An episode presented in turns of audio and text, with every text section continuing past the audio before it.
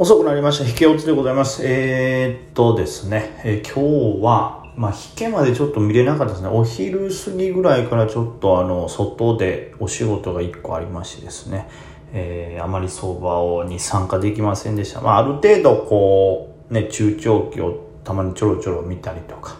最後ポジ調整みたいなことはしましたけど、基本的にはちょっと見れませんでした。でですね、えー、まあ、全体のね、まあ、感想というか、あ、れですけど、まあ、難しかったですね。はい。難しかったというよりも、小型系にはあんまり資金が来てなかったんかなという感じがしましたね。はい。えー、まあ、より点で指数もじわじわ下がりましたけど、まあ、そこまで激しい下落ではなかったんで、ね、パニックが起こるような流れじゃなかったですね。そこまでではなかったですね。また、えー、引け後もある程度落ち着いてるんで、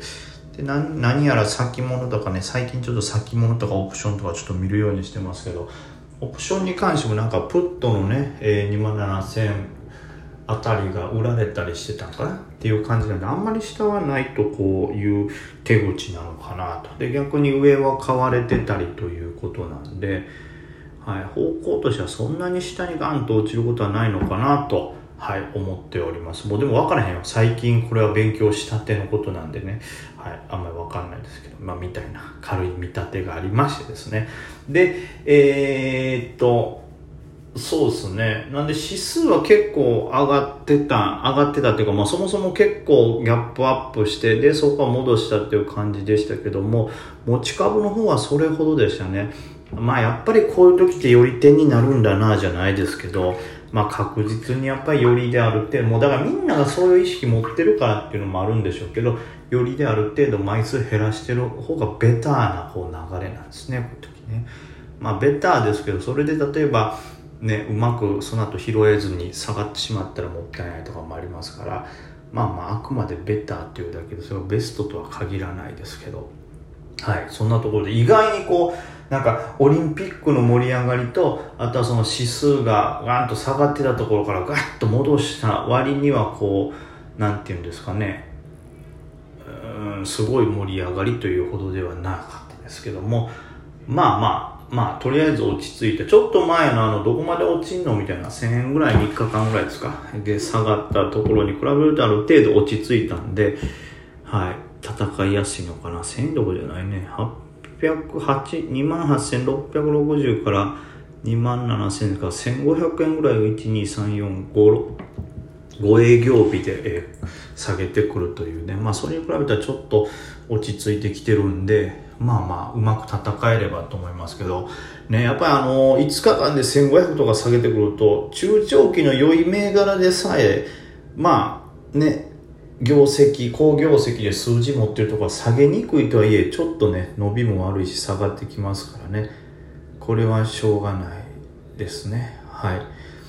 うん。なんでまあちょっと安定してくれるだけでもね、それでこう買いが来たらなと思いますけど、まあいずれにしてもこの今の時期なんですかね、あの、えー、感じで言うともうまあ8月にもうすぐ入ってお盆も控えてたりとか、まあ決算期っていうのもありますから、あのね、閑散としてる時期ではありますから、まあ、決算期待されてる銘柄であるとか、好業績残した銘柄以外っていうのは、まあ、基本的にはデイでバッと動くだけで、そのデイの幅も小さいという感じなんで、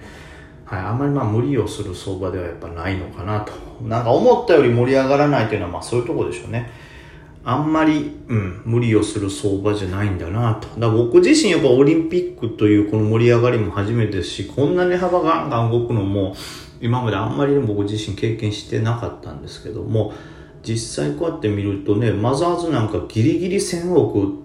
いってるぐらいですから、去年なんか2000億ぐらいがね、やっとなんか、あの、盛り上がってるというか、普通のラインやったのがもうその半分ぐらいになってますからね、かなり今日は枯れてたということで、まあそれはこの、ね、資金の入りようというか、売買代金の動きようでは、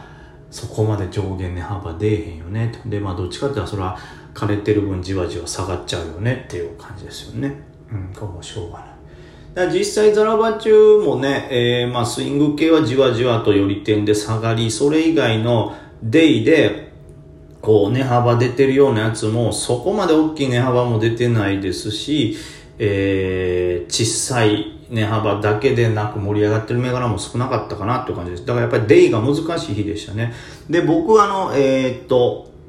日曜日の夜、昨日の夜ですね、えー、また YouTube でスクリーニングしてましたけども、これは完全に予想外れましたね。というのも、まあ、ドローンなんかは結構ね、新しい、なんかね、見せてくれて、開会式でも結構、なんて言うんですか、えー、まあ、ツイート数が多かったり、トレンドでもかなり盛り上がってたんで、あ、いいのかなっていうことで、開会式をちょっと意識しすぎて、実際盛り上がってたのは、この Z とか、コラントッテというような、こう、いわゆるアスリートがつけて、えー、まあ、より宣伝効果が上がるというような、オリンピックの商品に関わるものがストレートに上がってたっていう感じなんでね、はい、その辺はちょっと僕の読みが甘かったなっていう感じですね。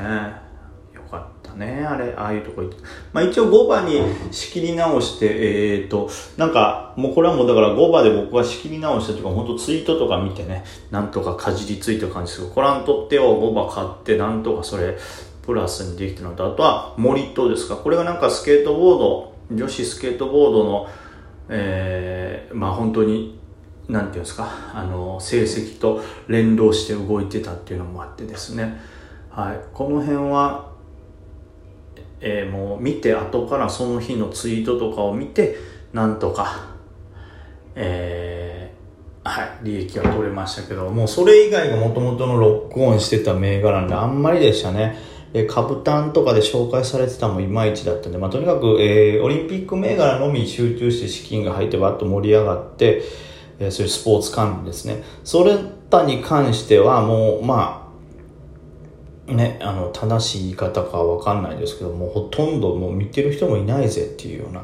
状態でしたかね。はいそんなとこですね。でもあのねもうすごかったですけど夜ですか？夜間と夜というかもうもう今さっきですけどねえー、オリンピックで歴史的快挙ということでえ水谷さんと伊藤美誠さんですか？あのペアが、中国に勝ったということ。で、まあ、卓球で中国に勝つというのはすごいことですから、まあ、それぐらい中国はねもう卓球っていうのは圧倒的な強さでしたから、はい、史上初ですよね。オリンピックで、え、卓球界初ということでこれ素晴らしいですね。はいまあ、それもあったんでまた、えっと、これ伊藤美誠選手がコラントってのにそのスポンサーかなんかついてるとかもあるのかな？みたいな感じでまたコラントってが、えー、PTS 上げてます。なので明日もこれはまた注目なんだろうなみたいな感じありますよね。はい。うん。あとはどうなんでしょうね。こうなって見ていくとね柔道の野村選手も、えー、メダル金メダル取りましたしはい。まあ、とにかく盛り上がってるのは間違いないと、まあ、今のところ、えー、金8個日本がランキング首位ということで、えー、盛り上がってるんでこういうね僕も本当に東京オリンピックというか、まあ、そもそもねがっちり株をやりだしてるのが、えー、ちょうど1年前2年前ぐらいになるのかなまあ1年半ぐらいですよね、えー、2019年の年末からやってますから2020年で1年半ちょっとぐらい、7、8ヶ月ですから、まあオリンピックの相場っていうのを経験してないんですよね。なのでオリンピックで人がこうね、日本人が優勝してそこの関係ある会社がどれぐらい上がるか、どんな動きするかっていうのがちょっとね、まだ読めないとこもあったんで、まあこの期間ちょっと、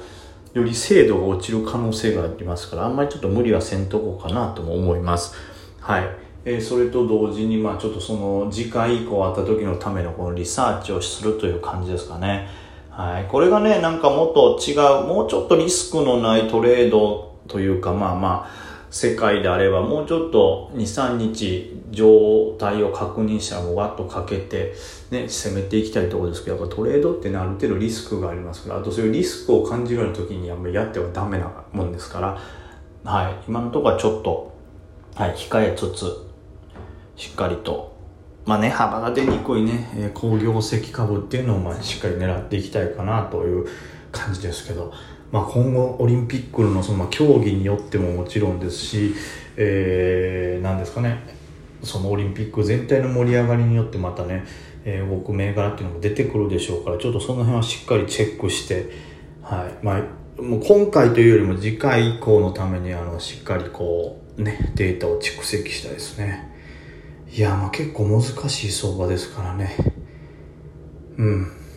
気をつけなければというところですね。で、まあ、あの、えー、金メダルね、ペアでも取りましたけど、明日からまた個人戦も始まりますから、それの成績間では、まあ、また株価の動きもその辺ね個別銘柄あるかもなんでしっかりチェックですね。スケートボードとかもね動きますからね。はい。まあそれはそれで置いといたとしてもオリンピックはもう本当に純粋にも楽しみたいですから相場のことは相場の時で、まあ、ある程度は考えますけどはい、そのデータを取ったりね、まあ、ある程度というかもしっかり考えますけどオリンピックオリンピックでやっぱこう楽しみたいですね僕自身やっぱりオリンピックは、え、開催すべきだとずっと思ってましたしでまああの有観客でやった方がいいのになと思ってるタイプでしたからでまあねそういうツイートとかもずっとしてた分もあって、まあ、無事に一応こうやってね開催されてるということでねそれは、はい、楽しいことですし喜ばしいことだなと思ってます。ねまあ、ほんでただそれとセットで言われるのはどうしても感染者数が増加しているということなんで、まあ、その辺はね、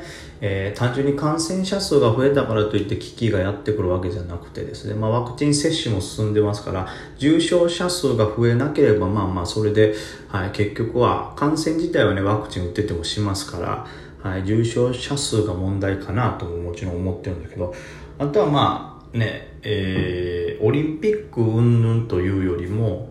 ねやっぱりまあ、お仕事でしょうがない方もいますし単純に田舎に行ったりとか。で、まあ、耐えきれないから、えー、居酒屋さんとかもね負けざるを得ない状況だったりということでね、まあ、その辺で感染自体が広がる可能性もね、まあ、実際今広がってるのもありますから、はい。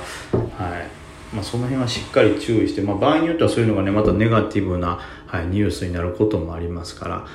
はい、チェックしながらではございます。で、ちょっとまた後ほど今日も0時になっちゃったけど、はい、スクリーニングもやります。